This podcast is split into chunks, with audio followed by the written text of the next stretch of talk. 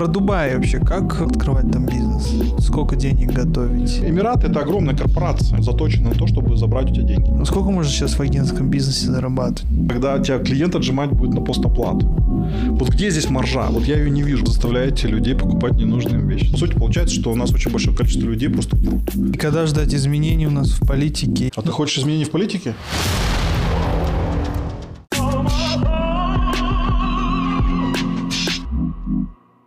Я говорю, несчастные люди создают несчастный продукт и пытаются его продать под соусом счастья. Стопудово. Так и есть. Потому что люди начинают думать о... пред- Сейчас почему вот этот инфопродукт очень важен? Предназначение.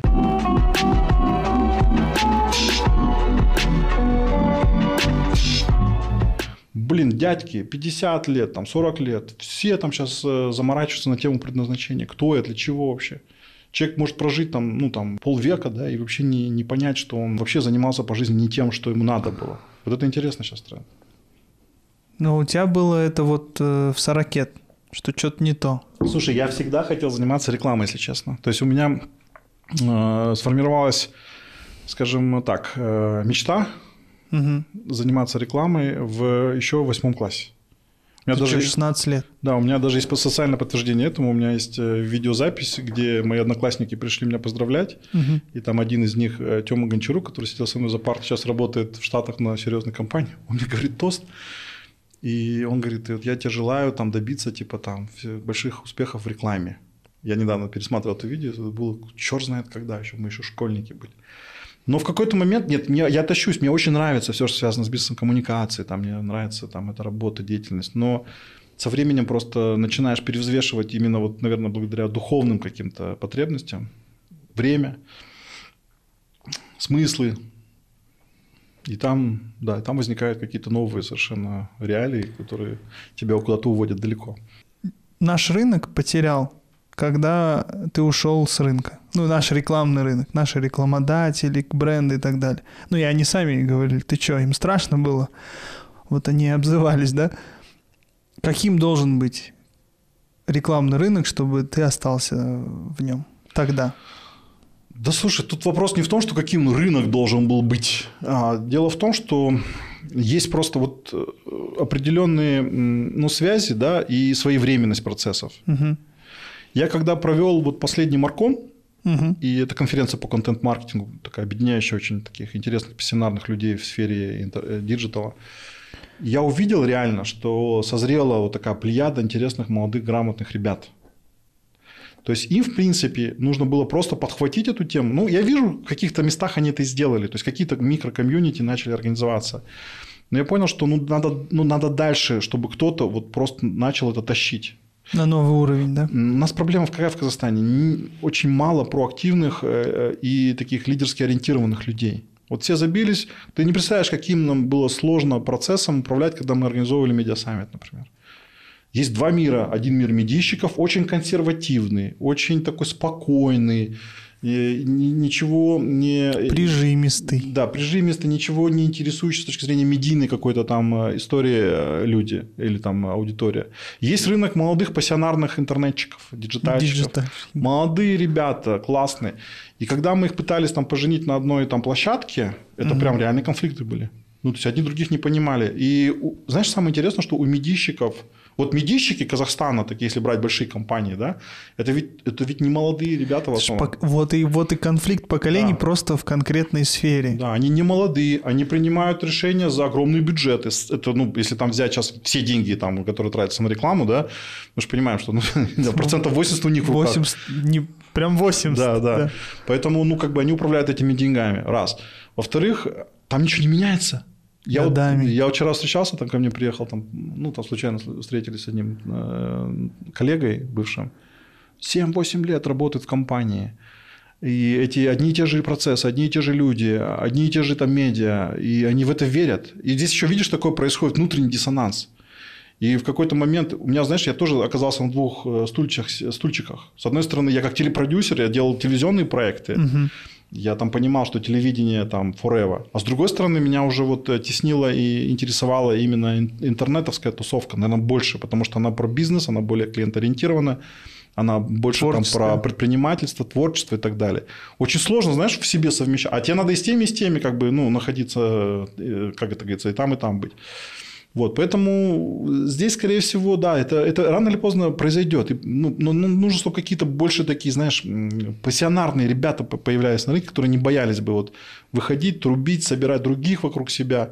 Потому что в какой-то момент это прикольно все, конечно, но это очень большая суета. Ну, реально, я молчу про деньги сейчас даже. Это, это все стоит все недешево. Там же, ты же понимаешь, да, что это все, все происходит, финансирование за счет своих каких-то там... Давай э... без скромностей. Сколько стоил Маркон, сколько лично вкладывали, ну, не лично, а из компании денег, а? и сколько прибыльно, неприбыльно вся эта история Смотри, была, хоть раз бы. Нет, у нас, э, я насколько помню, неприбыльных вообще мероприятий не было. То есть, чтобы так уходили в минус там глубокий, не было такого. Но вы это не с билетов вытаскивали. Однозначно нет. Мы просто просили, где-то напрягали, где-то там просто по дружбе на нас э, реагировали. Э, где-то мы вообще какие-то совершенно странные схемы делали, когда мы привлекали там MLM компании к спонсорству медийных мероприятий, что это вообще было ну, совершенно не, неадекватно, да. Но средняя стоимость такого хорошего ивента, да, вот я тебе скажу, по тем деньгам, это там какой, 17, 15, 16 годы, да, ну, где-то 10-12 миллионов. Ну, то есть, это тоже а не В долларах это что было? 15, ну, 6-7 тысяч. Не, какой 6-7 тысяч? Миллионов а, тенге. Да, миллионов тенге. Доллар был тогда, если 15 180. Ну, то есть, хочешь, я посчитаю точно. Какой курс? 67, 67, 67 тысяч долларов. Ну, где-то так, да, да, то есть не меньше. И тогда Sorry. как бы было всем, ну, наплевать. Типа, есть у тебя спонсор, нет у тебя спонсора. Поднимешь ты сказ, что-то не поднимешь. И я когда приходил в всякие ассоциации, я говорю, ну почему мы одни? ну, давайте помогите. Это же не только нам, мы что из этого не зарабатываем. Ну, понятно, что какие-то мы там имели там какое-то продвижение, там, уж личного бренда какое-то угу. было. Но я не скажу, что мы с этого супер заработали. Да? То есть, у нас максимально прибыльные, скажем так, эти ивенты приносили нам, ну, там, до 3 миллионов тенге. Максимально то, что мы, мы смогли Но при этом ты же мог ходить, двигаться по другим сферам и заработать гораздо больше там в, в основной деятельности. Два а, с половиной месяца жизни да. уходит на создание такого ивента. Если тебе нужно подтянуть там каких-то серьезных спикеров, а мы привозили сюда, если ты помнишь, да. там и Синдееву Наташу, там и этого, господи, там их столько было, с Гугла там мы привозили, с Яндекса, ребят, с э, Mail.ru. Да, да, да. Там было очень много, там это пивова... Гёц, Гёц, Гёца, Пивоварова да. мы привозили. Пивовар. Это были спикеры, но реально очень серьезные Масштаб. величины. Да. И, и они все же, ну, кто-то там бесплатно приезжал, кому-то мы платили, не маленькие Ну, деньги. как минимум бизнес-класс они еще, если Нет, бесплатно. Я, это, я про это по даже... умолчанию. По умолчанию. Там 5, 5 звезд, бизнес-класс, это все входило. И когда ты вот, ну, начинаешь вот это все из себя выжимать, да, там, ну, ладно, там, раз, два, мы дошло до того, что у нас было 4-5 ивентов в год, я тогда просто понял в один момент, что мы тупо сейчас вообще занимаемся только этим. То есть, у меня не хватало времени у команды уже ни на бизнес, по большому счету, потому что все было вовлечено вот, во все эти ивенты. А я... зачем? Что хотел доказать? У меня же комиссия была. Я хотел, в свое время даже ее написал на доске, я хотел три с половиной тысячи человек э, обратить в сферу интернет-предпринимательства. Ну, больше там в сторону маркетинга. И примерно такое количество билетов суммарно мы продали на разных площадках. Если взять там Астана, Digital Forum, Маркон, там Media Summit. И ты знаешь, я тебе скажу так, что за это время, ну там около, ну, вот мы анализировали по аудитории, вот э, где-то в районе 5000 человек всего они послушали этих людей, они вдохновились их кейсами. Мы же еще проводили там ночь пожирателей рекламы, угу. женские лидерские форумы, там всякие и так далее, там много чего было. Я просто видел, как люди реагируют после этого. Я видел, как они многие ну, вдохновлялись этой темой. И в этом, наверное, и заключалась миссия. Это не про деньги история. Это не про то, чтобы там Елисеев попиарился на сцене. Мне вот этого, знаешь, вот так хватило в своей mm жизни. Очень много было. Но это встряхнуло, я считаю, и рынок, и появились новые интересные ребята, и кейсы, которые, например, там, я помню, мы с этой игрой «Авангард», там, э, когда мы сделали коллаборацию с Black Star, там, вывели их на сцену, а потом проходит там 2-3 года, и мы видим, что они продаются с чеком, с многомиллионным чеком в долларах, да, это, mm-hmm. это команда. Но ведь это тоже цепочка действий, да, да. которых привела к этой, к этой истории. Поэтому мне кажется, что такие мероприятия, они в первую очередь имеют две функции – это вдохновлять и собирать комьюнити. До сих пор в Телеграме, кстати, этот чат Маркона живет, там какие-то люди спрашивают, какие-то вакансии ищут, и, и ими никто не модерируется уже. Ну, угу. Мы потеряли домены, честно говоря, просто в какой-то момент уже просто забили на все это. Но, но все равно какая-то есть тусовка, которая тянет это дальше. И это классно, супер. Это, я буду очень рад, если кто-то, ну, скажем, возьмет этот флаг и будет дальше на рынке это делать. С удовольствием приду и куплю билет. Решение как давалось? О чем? Ну, вот все закрывать бизнесе. Ну, Бизнес весь. Всю нап- группу коммуникационную. Слушай, с напрягом давалось. Сколько людей было? Ну, на тот момент у нас не так много было, у нас где-то человек 35 было в общей сложности. Ну, все равно. Да. Там была история вообще такая, что я оказался э, с мамой, с детьми и супругой на Бали. Э, мы отдыхали. Классное место. Да. Просвещаться, да? Поехали просвещать. Там был сложный период жизни тогда у нас лично семейный. И как-то мы хотели там, э, там пообщаться поближе. Мы снимаем хорошую там виллу, кайфуем. э, В общем, все хорошо, едим фрукты. И в какой-то момент я в Инстаграме вижу одну знако- знакомую свою, которая тоже тусуется на Бали. И я ее спрашиваю, Настя, а что ты тут делаешь? Она мне отвечает, ну, я тут работаю. Я говорю, кем ты тут работаешь? Она говорит, ну, я вот э, работаю в команде Кали Шанкара. Я не знал тогда, кто этот парень. Мгм. Я говорю, о, вау, классно, а кто это такой? Такая, а ты что, не знаешь, что такое Кали Шанкара? Я говорю, я, я не знаю. Он говорит, ну ты прогугли, это там известный там чел, там это такой, знаешь, там гуру, он там в Гималаях жил, он там э, спец- Просветленный, да, спец по короче? предназначению, в общем, такой-такой. Я говорю, ну классный чувак, прикольный, наверное. Ну и все, тема закрывается в этом разговоре. И потом буквально через э, сутки, э, вечером придя там с пляжа, включаю телевизор и вижу выступление э, нашего уважаемого Нуслатана Бишича, который говорит, все, я устал, я ухожу. И начались в Фейсбуке истории про то, что там был какой-то ретроградный Меркурий в этот день, в общем, там начали какие-то прогнозы там по планетам выдаваться. И мне так все это интересно было. И тут я вспомнил Настю. Она мне сказала, что ее вот этот Гура как раз, он, помимо того, что он там спец по предназначению, он еще там нумеролог и астролог. Я говорю, слушай, у нас есть вот такой информационный повод сейчас интересный. Я звоню Я видел, да. Да, Мгм. я- Давайте расскажем. Да, и, в общем, ты хочешь рассказать? Не, нет, я... Я видел, просто реально крутая история, так совпало, да. Так, ты, слушай, там ты, ты видишь только часть этой истории. И, короче, я это звоню Насте, говорю, слушай, давай-ка организуй мне встречу с этим челом. Это было 19.03 Да, да, там- 2019. Там какие-то цифры совпали. Там даты были интересные, да, и там интересные были планеты. И, в общем, э, в общем, Настя мне перезвонит в тот же вечер, говорит, он тебя прогуглил, интересно. Все, давай, там, алга. Я говорю, я запишу интервью с ним в YouTube, мне было интересно про, пообщаться на тему. В общем, мы встречаемся, мы он, он рассказывает, там, его видение, интересно, там, он проанализировал, там, конечно, этот ролик сейчас в YouTube есть. Мы с ним записываем два интервью, и в конце второго интервью, второй, кстати, я так и не выложил, надо выложить, а, и в конце второго интервью он мне говорит, слушай, а, типа, ты не против, если э, мы в обратку сейчас сыграем? Ну, типа, я у тебя возьму интервью, я сделаю разбор. У меня, говорит, есть рубрика, мы сделаем, мы сделаем там публичные разборы. Вообще, говорит, моя консультация очень дорогая, там она там трешку баксов стоит в среднем, я там консультирую там уважаемых людей, там селебрити, там российские и так далее. Ну, типа, те готов сделать э, за так, но с одним условием. Оно будет э, Публично. публичным. И при этом мы, ты ничего, ну, ты, ты говоришь все как есть по чесноку, и мы ничего не вырезаем оттуда. А я тогда что-то, знаешь, не, не обратил на это внимания, думал, что это такая, ну, фигня какая-то очередная. Там, думаю, ну, да ладно, какие, какие проблемы, все делать нечего, мы тут кайфуем на острове. Ну, то есть, делать нечего. я же крутой, типа, что Да, со мной да, может да. быть не так? Что да? не так, там, да, без проблем. Короче, и мы набили стрелку, а у меня еще так получилось, в этот день там друзья приехали, там у меня была эта коллега Полина, там э, руководитель HR в нашей компании. Я говорю, бери дочку, приходи, там сейчас у нас это, гости придут, мы там зажгем. Сейчас мы быстро типа там заобщаемся, а потом там за- закуролесим, в общем, все вместе. В общем, я собираю там всех детей, супруга, там дети в бассейне. И они приезжают, их толпа, там реально человек 7, наверное, там, там какие-то сценаристы заходят, операторы, все серьезно, у них там какие-то компьютеры расставляют у нас там. И начинается вот этот разбор его, да. То есть он начинает, ну, просто так чехво- чехвостить прям по таким серьезным болевым точкам. Он взял там астрологическую историю, взял нумерологическую историю, еще свою какую-то там по предназначению, и вот него три монитора, там ему тут подсказывает, какой-то суфлер. И они начинают меня гонять там по таким вопросам, ну, типа там, ну, начиная там, какая у меня любимая там поза в сексе, там, зака- ну, причем это, понимаешь, да, все публично происходит, там, вокруг моя мама там сидит, слушает, там, в общем, все, все там попкорн взяли. И в итоге, знаешь, он мне выдает там четыре, э, условно, там, вывода. Ага. И один из них, э, он заключается в том, что, ну, типа, что вот то, чем ты сейчас занимаешься по бизнесу, это, типа, не то, что тебе надо, и не то, что тебе принесет там и счастье, и денег, на самом деле.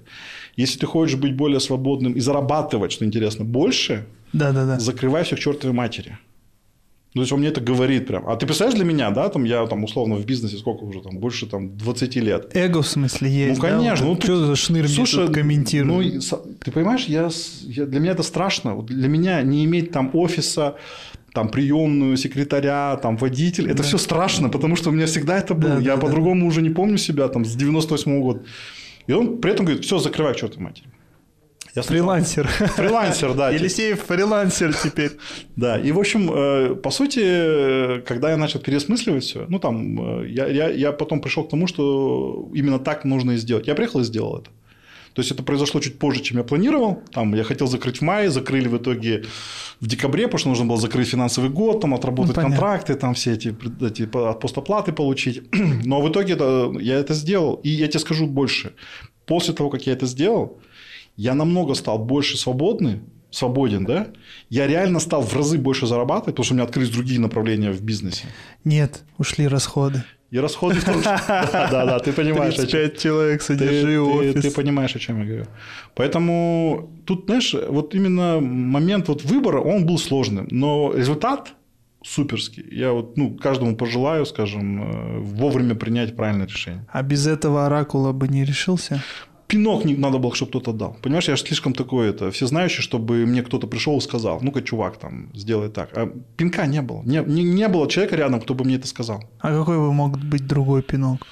банкротство или Драматические отсутствие события. денег или коронавирус, кстати. Ну, то есть, Вовремя. да, то есть это произошло же еще до короны, прям вот за год, да, поэтому э, так случилось все, что это было вовремя, вот вовремя. У меня просто так получилось, что, знаешь, первый кризис, когда был в 2008 году, у меня был шифт очень серьезный с одной компании в другую, как бы, и, и как-то вовремя это случилось. А второй вот раз получилось э, закрытием э, компании. Хотя заказы поступают, честно говоря, там многие еще до сих пор звонят там, по, по привычке. Там. Ну, иногда какие-то серьезные вещи, кстати, я делал. Вот, вот политической кампанией я с удовольствием занимался. Было интересно вот в консалтинге именно политическом поучаствовать. Но опять же, не как компания, а уже персонально. Что за история с депутатством и с э, вообще всей... Это как-то связано? Э, Политический консалтинг? Не, ну это было связано, ну ты сам понимаешь, у нас не так много событий политических. Это Да. было связано с... Праймерис, по-моему. С праймерис, с выборами. Ну, то есть там был, был, были услуги, связанные с э, интернет-продвижением. Не могу сейчас в деталях тебе все это рассказать, естественно, но я тебе одно скажу, что в этом процессе, опять же, мою исследовательскую вот сущность Мгм. да, заинтересовала э, вот именно то, что происходит в глубинах мышления э, самих казахстанцев. Я никогда до этого их так сильно не сегментировал, и мне было очень интересно понять вот эти инсайты их в голове, да, о чем они думают. Почему люди, собственно, могут критиковать там, на на чем сход стоит в Фейсбуке, не выходить при этом на протестные митинги. Это вообще парадокс. Да, и наоборот, когда они выходят, э, чего они добиваются, и вот эти взаимосвязи. Там понятно, что вся политика – это история там, ну, с двумя концами, да, там ее всегда можно определить. Но скажу, что э, мне вот реально было интересно работать с этими людьми. Я сейчас говорю и там про тех э, кандидатов, да, с кем мы работали, и вообще в целом про организацию. Как задача? Что за бриф был? Ну, бриф был поддержать медийно э, некоторых людей, да, которые захотели стать э, кандидатами, э, стать депутатами, по сути. Да? То есть это были частные заказы с их стороны. То есть эти люди, как правило, вот ты сейчас говоришь, что люди приходят, тебе не, не хотят там светиться там, или очень э, ну, закрыто разговаривают. Там такая же история. Это очень интересные люди, у них там у всех позиции, статус, но в медийном поле они ноль. Да. И очень важно было за короткий период эту медийность свою сформировать, потому что ну, депутатская деятельность, она всегда медийная. Да?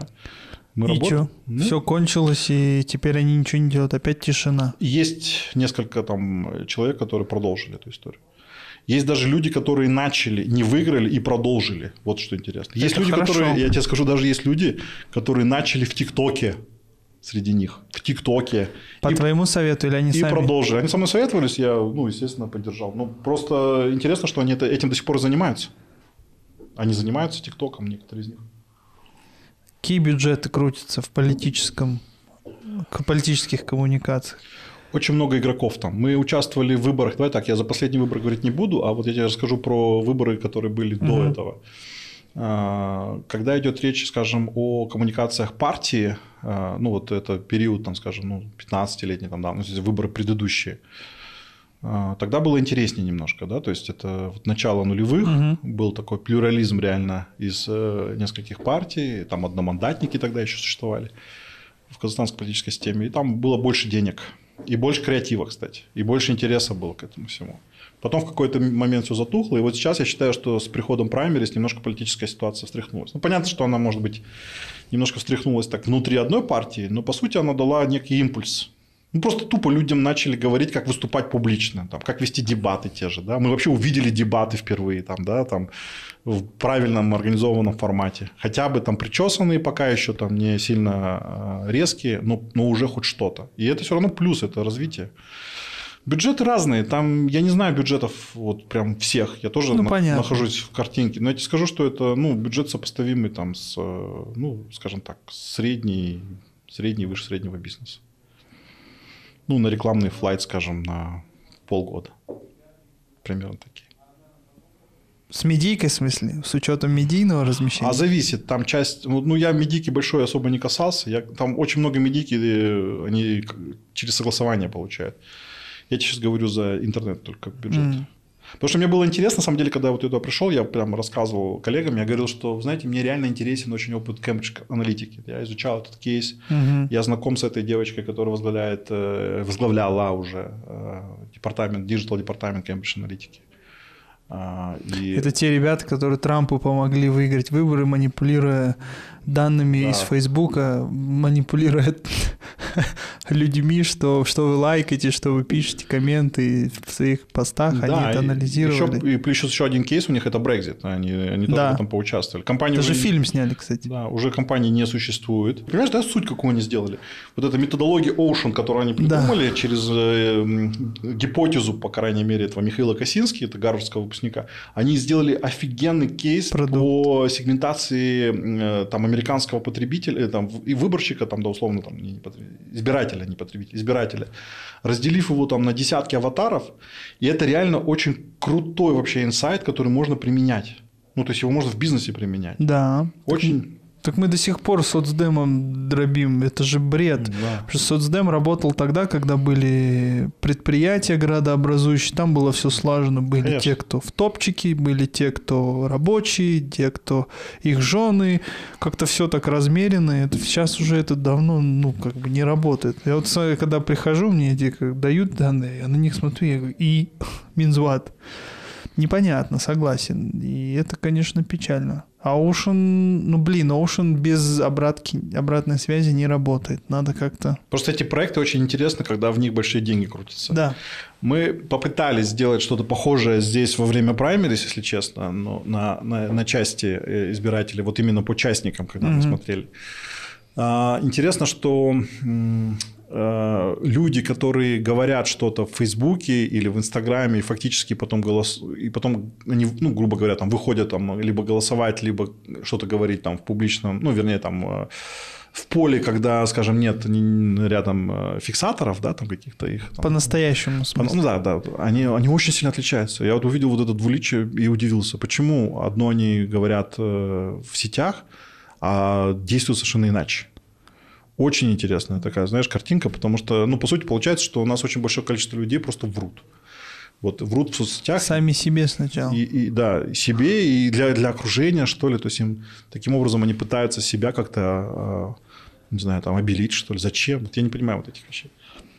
Мне кажется, это наследие Советского Союза. Тогда так жили, это вот тоже по инерции еще идет. Но есть хорошая новость. Поколение Y, да, поколение Z, Z, они молодцы, они честные сами с собой. И дальше это как-то распространяется и на то, как они честны с э, внешними людьми. Ну, кстати, и их э, соцсети уже конкретно бошку скрывают на эту тему. Потому что меня как-то папа там уже, этот папа, говорю, мой сын как-то уже начал спрашивать, там, папа, что там насчет Навального? Я говорю, вообще, откуда ты знаешь эту фамилию? Ну, вот как ты вот э, да. здесь, там, в Эмиратах, в данном случае, да. Да, там, узнал об этом? Ну, говорит, ТикТок. Я же, я, я же понимаю, что он телевизор не смотрит. Да. То есть в ТикТоке уже очень активно вот эти его ровесники эту тему там качают. Это интересно. А что сам думаешь про Навального? Слушай, ну кейс крутой. Мне кажется, что Навальный очень харизматичный такой... Лидер. Лидер, который действительно был бы полезен России. С одной стороны. И, и вообще из существующих представителей оппозиции я его выделяю ну, без каких-либо компромиссов или сравнений. То есть однозначно это очень сильный там лидер. Да, и вообще вот этот его шаг, там, когда он приехал из, э, да. из Европы и сел в тюрьму, он очень сильный духом человек, значит, да, судя по тому, что он сделал. С другой стороны, понимаешь, не так все просто, да, у нас э, и в Казахстане, и в России, эм, в частности, готов ли народ, да, вот к этим переменам, готов ли народ э, общаться с президентом, а не с троном, вот в чем вопрос. Потому что вот я смотрю на историю, даже если взять России, то ведь очень много завязано на вот этом культурном коде, который предполагает общение ну, вот в таком полумонархическом стиле. И тут вопрос не в том, что люди созрели. Если бы люди созрели, то наверняка это бы можно было донести, да, как это произошло в некоторых странах. А тут вопрос вот просто в, вот именно в том наследии генетическом, которое несет в себе вот это поколение. А, и, соответственно, если им на данный момент э, важно а, укреплять вот эту историю там, великой страны, ну, конечно, Навальный это не сделает. Ну, то есть, он, и не в том смысле, он, он не сделает это такими способами, как это делает текущая власть э, да. в России, да. Поэтому, мне кажется, еще просто время не совсем пришло. Наверное, Критической массы нет. Доля тех людей, которые верят в текущую власть России, они, эта доля, конечно, она сейчас превалирующая. Несмотря на все эти дворцы, фильмы там и так далее. Больше и нечего добавить. Про книжки.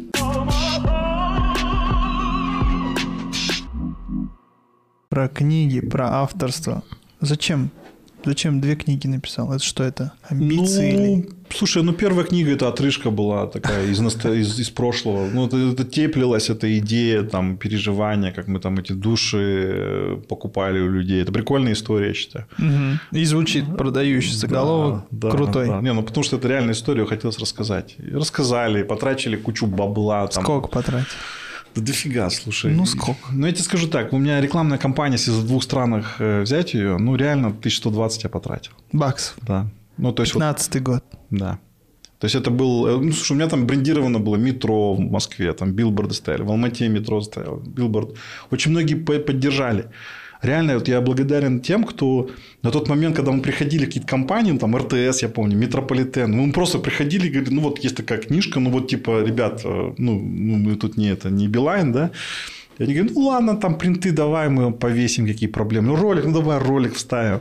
Медийный каверидж там бешеный был. Я недавно э, сводил презентацию, смотрел просто. Там какой-то огромный, если бы это все в деньгах там э, расшифровалось бы, да, то... Media value, да? Это прям это миллион там, или там больше даже. Что здесь, это идея или твоя личность? Мне было важно тогда вот э, издаться в том издательстве, где там Пелевин и Минаев издаются. Там. Мне было важно, чтобы в Москве об этом заговорили.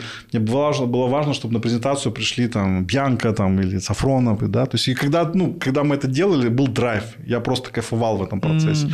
Я вот как с тобой сидел на крутых там российских радиостанциях, рассказывал про свою книгу, там аплодировали люди. Ну, у меня, видишь, у меня такой психотип, да, то есть, э, мне вот это тщеславие свое какой-то момент нужно было заткнуть куда-то. Ну, по поигрались, поковыряжились. Я на самом деле не жалею ни секунды. Понятно, что это не про бизнес, да? Ты же понимаешь, да, что это не А сколько отбили? Ну, вот да, просто... да, копейки там какие-то. Там, ну, там, может, не знаю, там 3-4 тысячи долларов отбили, если хорошо. Ну, то есть, при том, что ты продаешь весь тираж, это вообще не делает тебя ни, ни на чуточку богаче. А как косвенно это может э, return of investment? Первое – это нетворкинг. Угу. Ты начинаешь общаться с людьми, которыми ты раньше бы не стал общаться. И ну, они бы с тобой, да? Вернее, да, вернее, они бы с тобой не стали а, общаться. Окей. Да, то есть, ты фактически входишь в круг очень интересных личностей. Потому что по факту тебя уже воспринимают по-другому. Книга – это входной билет? Ну, это инструмент для личного бренда. Э, второе – это как раз вот личный бренд. То есть, ты светишься, это медийный капитал. То есть, реально, я же получил там э, премию Леонардо да Винчи там в России. Серьезная премия, между прочим, за эту книжку.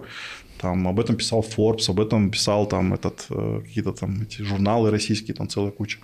То есть это реально было, ну, вот круто. Вот мне тогда это очень сильно нравилось, потому что в этом заключался какое-то, ну, какое-то наследие, что ли, я сам себе объяснял. Какое нахрен за наследие? Там понятно, что это книжка там, она, где она сейчас?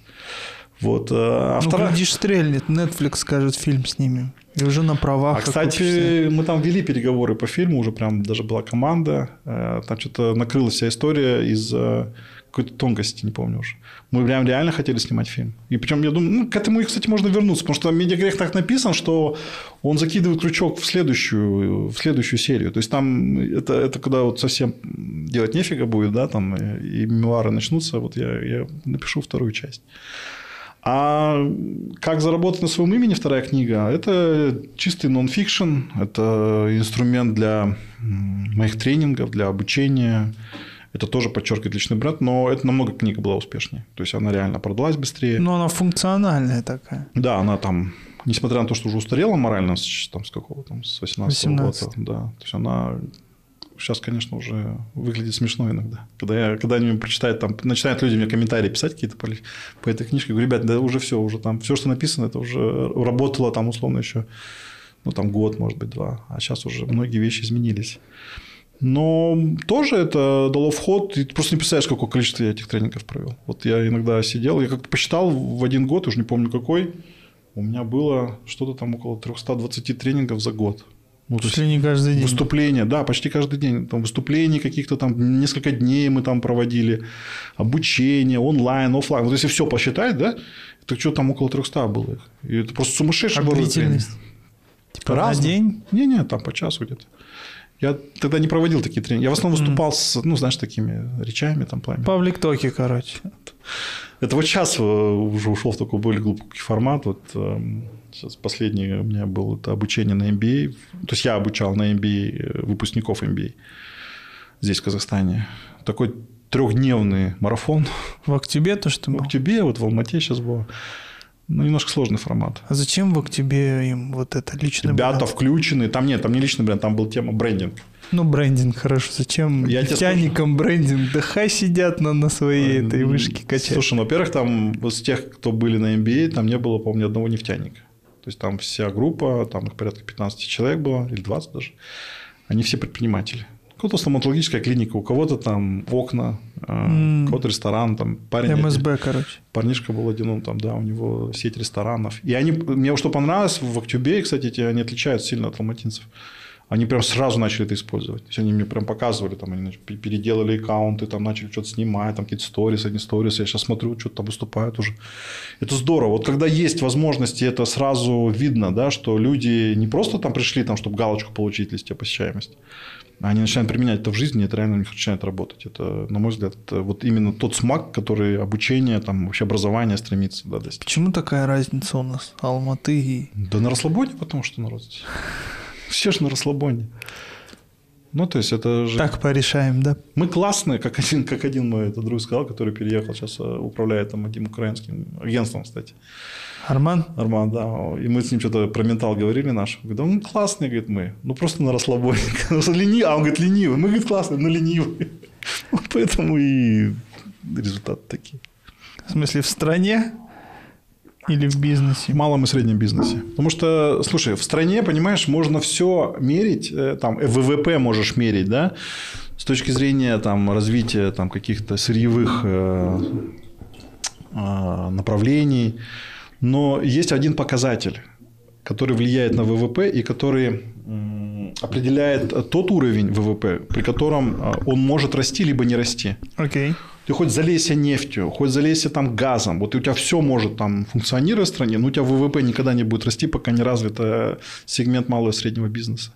Малый и средний бизнес – это то, что дает топливо любой э, экономике. Ну, то есть, это то, ради чего, собственно, многие там, государства там, ну, делают ставку с точки зрения инвестиций. Обучение, кстати, да. И если у тебя не растет малый и средний бизнес, а, то фактически рано или поздно мы придем вот к тому, что, к чему мы приходим сейчас, да. Ориентировка ну, не огромные корпорации, на нефтяные компании, вышки там и так далее. Это все классно, конечно. Но пока каждый чел не начнет думать вот именно с точки зрения предпринимателя, очень сложно будет здесь что-то добиться каких-то серьезных результатов, понимаешь? Что мы как-то анализировали, я помню, когда в Дэнсу работал, мы анализировали пожелания молодых ребят, которые заканчивают университет, где бы они хотели работать. И там была какая-то дурацкая статистика, что большинство людей хотело бы работать там, то ли там в финансовой полиции, то ли там в прокуратуре, либо в Казмунайгазе. Да? То есть, ну, это странно. А, это было, кстати, где-то в середине нулевых. Сейчас, насколько я знаю, ситуация изменилась. Сейчас люди уже хотят там пойти в Чукалайф там или куда. Ну, то есть какие-то компании более продвинутые там технологически, да, или там к тому же э, рули. Но тогда была такая картинка, и она неправильная. Я считаю, это неправильно. Потому что чем будет больше развиваться вот эта монополия государственных, около государственных, квази, там, как они любят говорить, предприятий, тем будет меньше, собственно, у людей возможностей брать на себя ответственность за свой бизнес и развивать малый и средний бизнес, что, в принципе, и есть вот то необходимое для государства топливо. Мне кажется, еще менталитет развращается там.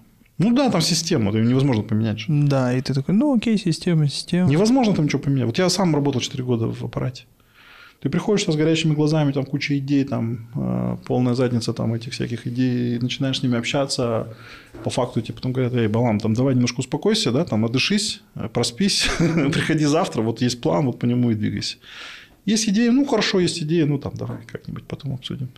Система. Вот там систему эту переубить. Сейчас начинают приходить туда многие новые ребята, и я вижу, что что-то начинает меняться. Но вот еще 20 лет назад это было невозможно сделать. И когда ждать изменений у нас в политике? А ты хочешь изменений в политике? Я лично хочу, чтобы у меня было больше классных ребят, светлых голов и трудоспособных рук, которые могут хорошо работать, чтобы создать компанию, ну, как минимум на несколько стран из Алматы. Ведь при, при, идея мне очень теплится в сердце жить в Алмате, а зарабатывать импортные деньги. Да, чтобы все идеально. сюда приходило. Это идеально. Это идеально же. Но как это сделать? Ну, слушай, ну, мне кажется, вот с точки зрения политики, ты знаешь, я могу давно сказать, вот то, что ты хочешь конкретно, да, да это абсолютно, абсолютно нормальная история для того, чтобы реализовать в текущих условиях Казахстана. Я просто столкнувшись э, с бюрократией, скажем, э, возможностей для бизнеса в других странах, тебе mm-hmm. скажу, что в Казахстане созданы одни из лучших вообще возможностей. Да. Одни из лучших. Так как у нас устроены вот эти ИП, там, э, как мы можем открывать компании, закрывать компании. Онлайн, да. Онлайн, вот это электронное правительство, это просто вот как, вот как база, если посмотреть на нее, инфраструктура для бизнеса офигенная. Вот те, кто жалуются, вот попробуйте приехать в Эмираты и открыть там не компанию. Компанию вам откроют за две недели. Попробуйте там счет открыть. Счет в банке? Да. Вот я для того, чтобы открыть счет в банке в Эмиратах, там 18 банков обошел, мне сказали нет. Почему?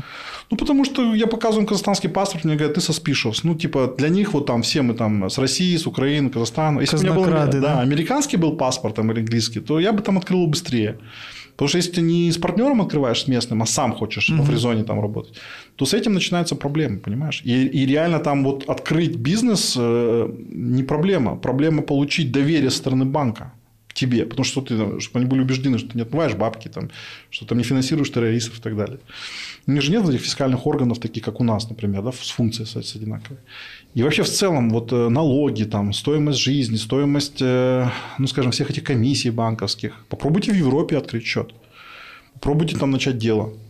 Просто поймете, насколько налоговая нагрузка там и здесь. Вот сейчас, например, да, в корону, э, как облегчили там ИПшникам. Да, жизнь. сняли налоги ну, до 20. Ну, покажите мне еще такие примеры вот где-то вот в Европе, например. Я не знаю там, что у них происходит, но я уверен, что там в любом случае государство будет выжимать.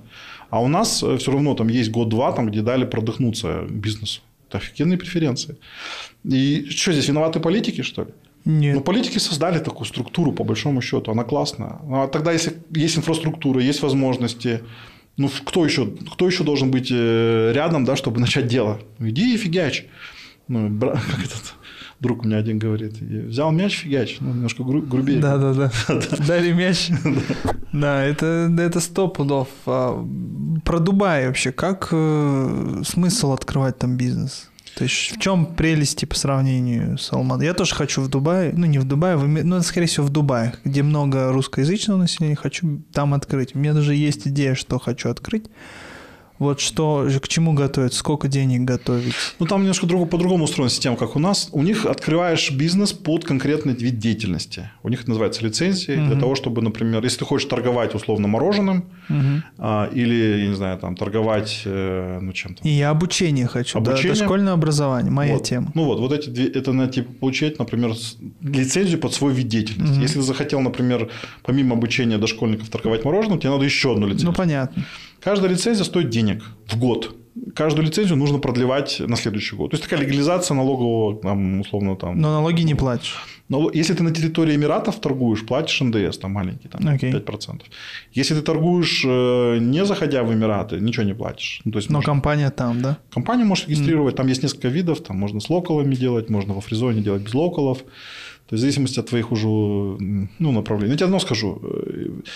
Я очень много знаю примеров тех людей, которые открывали там бизнес, и практически во всех случаях, если это был какой-то МСБ, они не выдерживали, э, скажем, э, нагрузки финансовой не со стороны э, Налогов, да. бизнеса, там, а со стороны вот именно ежедневных трат. Подрядчиков и... э, Жить дорого просто. А, жить дорого. Ну, там все дорого. Ну, коммуналка дорогая, там, за все надо платить. Эмираты – это огромная корпорация. Они выжимают деньги на всех уровнях. То есть, они постоянно там заточены на то, чтобы забрать у тебя деньги. Везде причем. И это такой справедливый их, э, ну, типа, месседж, да, вот мы вам даем там условно Возможность. возможности, с одной стороны, там тебе не надо доказывать, твой диплом никому не нужен, да, иди фигачь, если ты можешь там кому-то что-то доказать, ну, в делах докажи.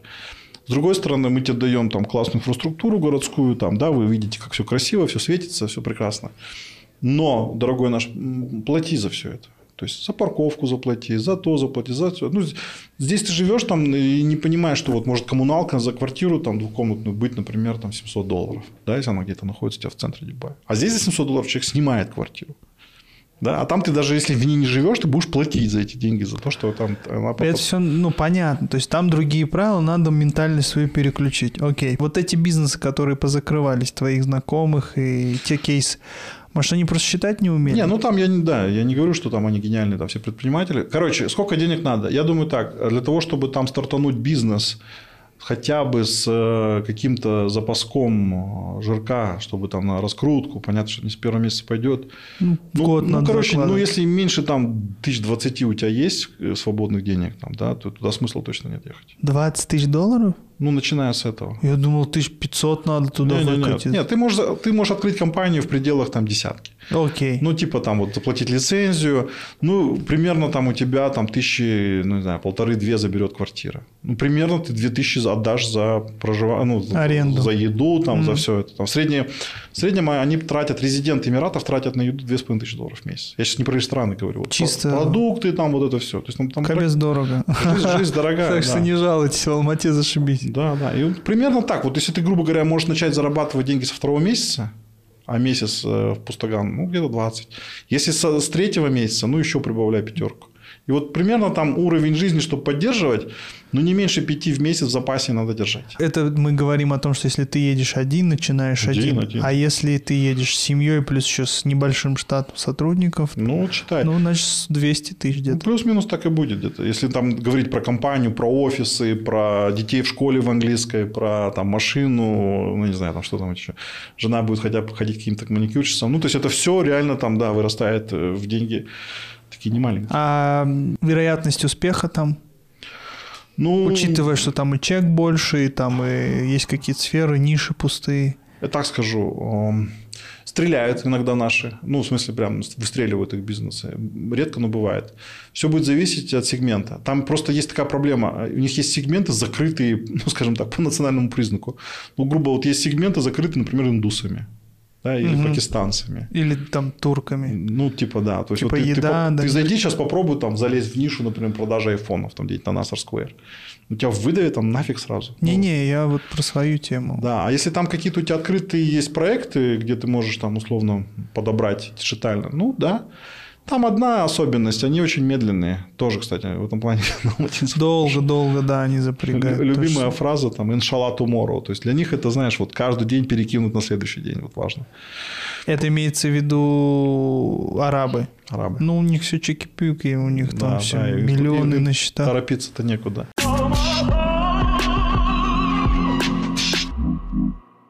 Про жизнь на два города, как это вообще? Да нормально, я привык уже. Ну, во-первых, смотри, Эмираты все-таки это не Америка, там какая-нибудь, это 4 часа лета всего лишь, да, то, Мгм. то есть очень быстро. Окей. 4, 4 часа это ни о чем, да, то есть это совсем близко. Во-вторых, эм, ну, все-таки из Алматы это самый близкий путь до моря. Ну, то есть нет страны ближе у нас до теплой воды, если ты хочешь жить у моря. Окей. Логика такая была, да. В-третьих, качество образования. Я, честно говоря, последнее решение было за, за тем, чтобы отдать туда детей в школу. Потому что когда я посмотрел, сколько здесь стоят английские и американские школы, ну, как-то мой это энтузиазм приутих сразу. И не факт гарантии качества. Не, ну, гарантия, может, с точки зрения того, что они заговорят на английском, есть. Ну, судя по тому, как другие. Ну, извини меня, там, платить там по 20-25 тысяч за, за каждого. В месяц, да? Нет, в год. В год. Ну, там, ну, типа полтос в год надо отдавать. Здесь, в Алмате? Здесь, в Алмате. Там? там ну, там где-то мы начали с 6, 7 и выше В сейчас год. пошло в год, да. Ну, есть разница, да? Есть существенная. Капец. Причем там те же экспаты, там те же бритосы учат, ну, то есть та же система. Климат лучше. Ну, климат, э, да, по, по, это, поярче. не, считая, Рыбалка есть. не считая лет. Барракуду бесплатно можно и корабль ловить. Ну, общем, есть какие-то плюсы, части отношений, как вот э, семья, это же как-то... Даже вы же разъезжаете. Ну, разъезжаемся. ну, Галя скучает, вот даже пишет в Инстаграме там что-то, ну, периодически, Ну да, думаю, да, вряд ли есть. постоянно, но вот для меня это постоянно, потому что я редко захожу. Я максимум э, до последнего момента отсутствовал ну, в семье, ну, скажем, месяц. Мгм. То есть, это вот критическая, критический период – это месяц. Ну, когда- это ж не так много. Не так много, да. Ну, и этот месяц я с ними.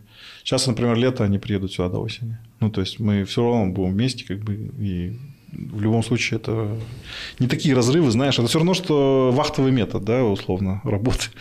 Как-то же семьи живут таким способом. Ну, это и не самые худшие условия такой вахты. Слушай, а что за бизнес у тебя там? Ну, там у нас есть компания, которая зарегистрирована в Фризоне. А, Этот бизнес, он там больше торговый. Я, честно говоря, в том бизнесе принимаю сейчас пассивное участие, Мгм. такое очень пассивное. Потому что он был создан э, в большей степени для... Ну, с таким хабом э, является между Казахстаном там, и э, Китаем, да, там по части продукции. Им занимаются мои партнеры. Основной бизнес э, здесь. Ну, то есть, я в любом случае сейчас больше погружен в специфику бизнеса здесь. А что за бизнесы здесь?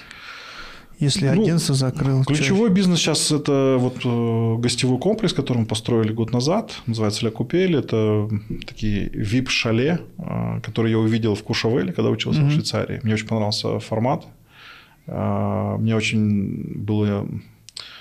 Мне, вернее так, мне очень не хватало подобных, подобных домов на территории, вот при, при пригорной территории Медео. Мне казалось, что это классная идея вообще, которую реализовали там в Альпах.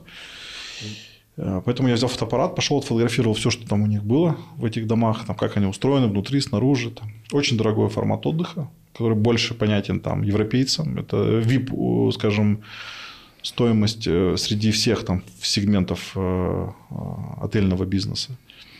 Ну вот мы построили нечто подобное. Ну, понятно, не за такие деньги, как у них, там, понятно, не, возможно, не такого прям качества, как у них. Но максимально, насколько могли, выдержали эту концепцию. Вот, и уже в течение года там очень активно принимаем гостей. Гости. Окупается история? Да, нет, бизнес неплохой. Мы сейчас э, наращиваем там вот у нас э, несколько планов, как сделать его более таким массовым и загрузить будни. У нас сейчас проблема с буднями. Ну, как проблема, просто не, не дозагружаем так, как хотелось бы. А в выходные там все забито, то есть там это, в принципе, пользуется спросом сейчас. А маржинальность у таких историй? Высокий, высокий. Потому что там, там ты платишь за аренду дома отдельно, и за все остальное тоже отдельно. У нас же там и спа Ну, еще и чаевые оставляешь. Ну да, то есть там же и кухня, и все развлечения, там и караоке, в общем, и всякие там рестораны. Ну, в общем, суть в том, что человек, уже зайдя туда, он начинает платить за время. И это самый главный принцип э, этого бизнеса. Потому что ну, человек си- сидит, а деньги капают. Но для того, чтобы это случилось, там нужно было очень долго, и, э, во-первых, там пройти все эти муторства, там, связанных с землей, там, СЭС. СЭС, всякие согласования, там очень много денег было за, за- заинвестировано вообще в проект.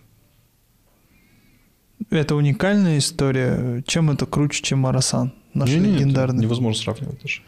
Арасан – это общественная баня. Мгм. А у нас это, это, это вип-шале. То есть, это дом, в котором Мгм. есть и баня, и караоке-салон, и там спальни, и хамамы, и всякие летние террасы, и чаны. Ну, то есть, там очень много крутится. Плюс у тебя есть круглосуточное обслуживание еще. М, Э, в Ты получаешь, да, там хорошую кухню хороших поваров. В Арасане это больше там такой масс-маркет, а у нас мы исключительно били на VIP-сегмент. А Этот бизнес ты сам делал? В смысле, как, каково было перейти из рекламы туда? Идеально, я тебе скажу, идеально. Я вообще, знаешь, что скажу тебе? Что вообще я считаю, что любой маркетолог и тот человек, который поработал в агентском бизнесе, будет очень хорошим предпринимателем. Потому что ты все эти базовые темы, связанные с маркетингом, уже понимаешь. И когда маркетолог начинает заниматься бизнесом, ну, я имею в виду не, не маркетинговым, то, мне кажется, это, Легче. это классный вообще да, такой шифт, потому что ты уже ну, сам себе маркетолог, и ты понимаешь какие-то вещи, связанные с коммуникацией больше. Поэтому я кайфую, мне, мне очень нравится. Там вот мы активно всякие там ролики снимаем, то есть я вот наблюдаю за процессом, подсказываю иногда. Творчество с другой стороны. Да, да, да. А как это помогает с точки зрения... Там операционка проще, да, я так понимаю? Там другая операционка. Я не скажу, что она проще. Окей. Там есть тоже ну, примерно такое же количество людей, как в агентстве. Э, люди другие просто. Там текучка выше. э, Потому что вот в этом сегменте там очень много... Ну, люди приходят ненадолго в этот сегмент. Да, да, да. они подросли немножко, ушли следующий. Вот. И очень большая зависимость от всяких поставщиков. Э, То есть это ежедневная коммуникация с, с гостями, с клиентами. Потому что если гость к нам приезжает, он, он понимает, что он, если он платит, да, там Да, серьезные там деньги. и спрос. Спрос такой же. И там для нас очень важно, чтобы вот это, например, я, я никогда раньше не задумывался над тем, сколько можно вообще э, кристаллить, э, скажем, работу для того, чтобы отзывы в Тугизе начали появляться хорошие. Потому что люди на этом э, тоже внимание сильно обращают. И вот это, это, ну, знаешь, в отличие от агентства, ты здесь видишь результат прям сразу. Довольный, недовольный. Да, человек. вот есть довольный человек, он тебе напишет сразу же, в тот же день, да, там, и наоборот. Ну, то есть, ты вот эту обратную связь получаешь намного быстрее. И, с другой стороны, деньги получаешь быстрее тоже. Тебе не надо ждать там 93 дня. постоплаты, да, да, все эти приколы, я помню очень хорошо. Я вот сейчас кредитнулся из-за постоплат.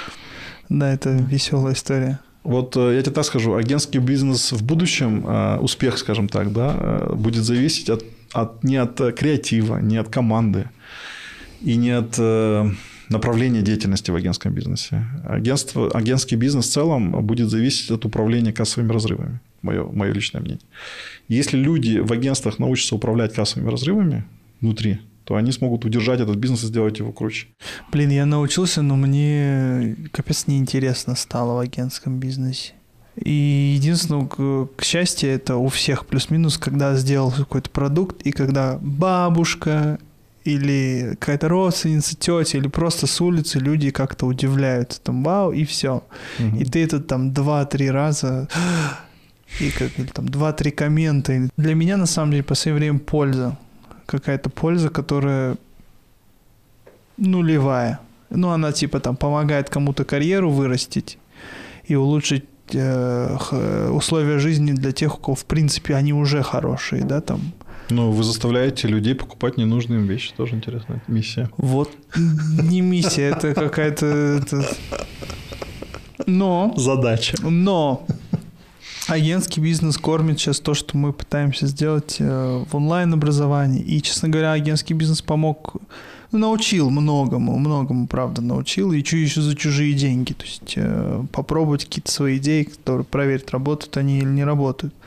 Вот, но в целом, да, агентский бизнес. Если кто-то смотрит и верит в агентский бизнес, напишите. Потому что мы уже все вот меньше и меньше это... А, Ты не разочаровался так рано? Слушай, ты Я не- один из последних магикан, кто, мне кажется... Не-не, я не раз... Не, у меня есть супер крутое видение, ведь правда. Оно прям бьет вот в миллениалов. У меня прям есть и модель под это все. Я чуть-чуть э, исследовал эту сферу. Но к ней на... ее надо строить года 3-4. Ну и как и любую нормальную Ну да, вещь. да, да. э, Любой бизнес стро- так сто- стоит с времени строить, конечно. И это при том, что ты знаешь, что ты делаешь. Ну сколько можно сейчас в агентском бизнесе зарабатывать? Ну там типа пиковый, кто зарабатывает? Мне кажется, даже медийщики уже не зарабатывают, ты просто Меньше, там... меньше. Сейчас э, и это будет продолжаться. Я очень по- просто хорошо помню слайды, когда вот, знаешь, вот меня научил чему опыт в, в сетевом агентстве. Было очень много встреч на глобальном уровне с разными интересными там партнерами за рубежом. И я очень всегда любил эти конференции. Ну, Во-первых, они проходили в прекрасных местах, там, там Майами, Классная еда. Токио, Майами, Дублин. А во-вторых, э, всегда начинались эти конференции с таким с motivation speech, э, welcome speech э, глобальных всяких там боссов. И вот они показывали в своих там маленьких презентациях там на 30 минут ключевые тренды, куда все движется. Но я же понимал, что вот то, что там движется, ну, скажем, 5 лет назад, это примерно сейчас то, что достигает уровня там наш э, рынок. И они тогда еще, вот это начиналось там, не знаю, там, сколько лет назад, 2015 наверное, года где-то. Они тогда показывали, основная угроза для агентского бизнеса будущего – это кассовые разрывы. потому что клиентскую, э, клиентский опыт э, отжимать агентство через постоплаты и увеличивать сроки постоплат не остановить. Ну, то есть, это вот тренд в мире, он был тогда еще. Первый момент. Второй момент, очень мало инструментов, особенно в интернет-маркетинге, где ты можешь зарабатывать напрямую. То есть все уже научились сейчас управлять этими кабинетами, личными кабинетами Фейсбука, там, Гугла. Все считать, смотреть, да. Все смотреть самостоятельно. Закупщики умные ребята. Да, да. Тогда агентства придумали вот эти всякие хитрые инструменты, типа программатика, там, чтобы там рассказать о том, как они эффективны. На самом деле же понятно, что это для того сделано, чтобы агентство просто зарабатывали. Вот будущее – это автоматизация. Понимаешь? Да. Это автоматизация с одной стороны. Мы же понимаем, в интернете будет все автоматизировано, все, что можно. С другой стороны, это увеличение кассовых разрывов. Да? То есть, когда тебя клиент отжимать будет на постоплату. Вот где здесь маржа? Вот я ее не вижу. Вот, честно говоря, когда я начал с этой точки зрения смотреть, как там зарабатывать-то? Ну, не, ну понятно, что можно работать. Понятно, Платформа. Что... Ну да, но это, это уже не агентский бизнес, это история, Платформа. это другая история. IT. Да, это другая история. Поэтому вот именно вот классическая модель агентства, как мы раньше зарабатывали и как сейчас, э, ну я думаю, либо ты должен быть одним из глобальных игроков, где ты за счет оборотки да, можешь вытягивать эти скачухи, там, отжимать селхаусы. Либо ты должен становиться каким-то пешником маленьким, да, там, с каким-то фотоаппаратом одним и там, компьютером, где ты монтируешь, и все. А вот эти вот локальные агентства, которые посерединке оказались, ну, их доля, мне кажется, очень такая унылая. Им будет реально сложно, если они сейчас это чувствуют. Потому что им приходится конкурировать с ИПшниками, которые их утопят в своих там демпингах, демпингах да. а с большими они не могут конкурировать. И их просто воспринимать не будут. Им очень сложно. То есть, вот локальный бизнес агентский, скажем, ну, еще там 10 лет назад, там 15, и сейчас, я думаю, это две большие разницы. И они, конечно, эти разницы, они поведут куда? Они поведут уменьшение маржи. То есть, да, будет работа, да, будут выигрываться тендеры, но за счет того, что утягивается остоплата, у тебя люди сидят, э, все пьют кофе, там уходят... Э, опексы, опексы. Опексы никто не отменял, да. В любом случае, ты будешь э, зарабатывать, отдавать им через какое-то время, и так будет происходить постоянно. То есть, будет работа, будут выиграны тендеры, будут сидеть люди в офисах с кофе в руках, и, и, да. деньги, и деньги где в этом моменте, я только не понимаю. Ну, то есть, где деньги здесь? Ты постоянно перекредитовываешь деньги в опять вот эти постоплаты. Вот во что превратился агентский бизнес. Ну, это о печальном. А если о позитивном? Ведь э, много же в агентских, агентских недрах агентского бизнеса много людей э, талантливых, очень много. Бесспорно. Куда им свою энергию. Или молодежь, они хотят что-то создавать, креативить. Сейчас же есть тут сторисы делают, там что-то сторисы, он SMM. Ну, смотри, путь один – это в личный бренд уходить в какую-то специализацию. Сейчас, в принципе, любой человек... Я, слушай, был, у нас в Сочи был э, на конференции по инфобизнесу, познакомился с девочкой, Паули, угу. Паулина. Да-да-да, кондитерская школа. Знаешь, то есть, знаешь, сколько она заработала? Когда? За весь период? Вот, она показывала свои слайды, она что-то там показала, где-то за полгода она подняла 240 тысяч долларов. Девочке там сколько лет? Сейчас 21-22. У нее в команде там таргетолог, там кто-то. Не-не, у нее крутой ну, на... партнер, который все это и тащит. Она просто, как ну, сказать, ну, типа, фасад. Ну, слушай, если девочка может поднимать такие деньги, там, условно, в инфобизнесе на, на капкейках, то почему бы как бы там крутым талантливым э, ребятам из агентства там не попробовать себя ну, ну в чем-то, я не знаю. Мы делаем. Вот я об этом и... В подкастах, например. Да. Не, мы сейчас прям... Я дошкольное образование, я прям Прям не знаю, мне очень ну, нравится. Классная ниша, кстати. Очень, Офиг... очень востребована. Смотри, что Конфуций сказал. Планируешь на год, сажай рис. Планируешь на десятилетие, сажай деревья. Планируешь на века, воспитывай детей. Пфф. Да, огонь, огонь. Есть мой дом.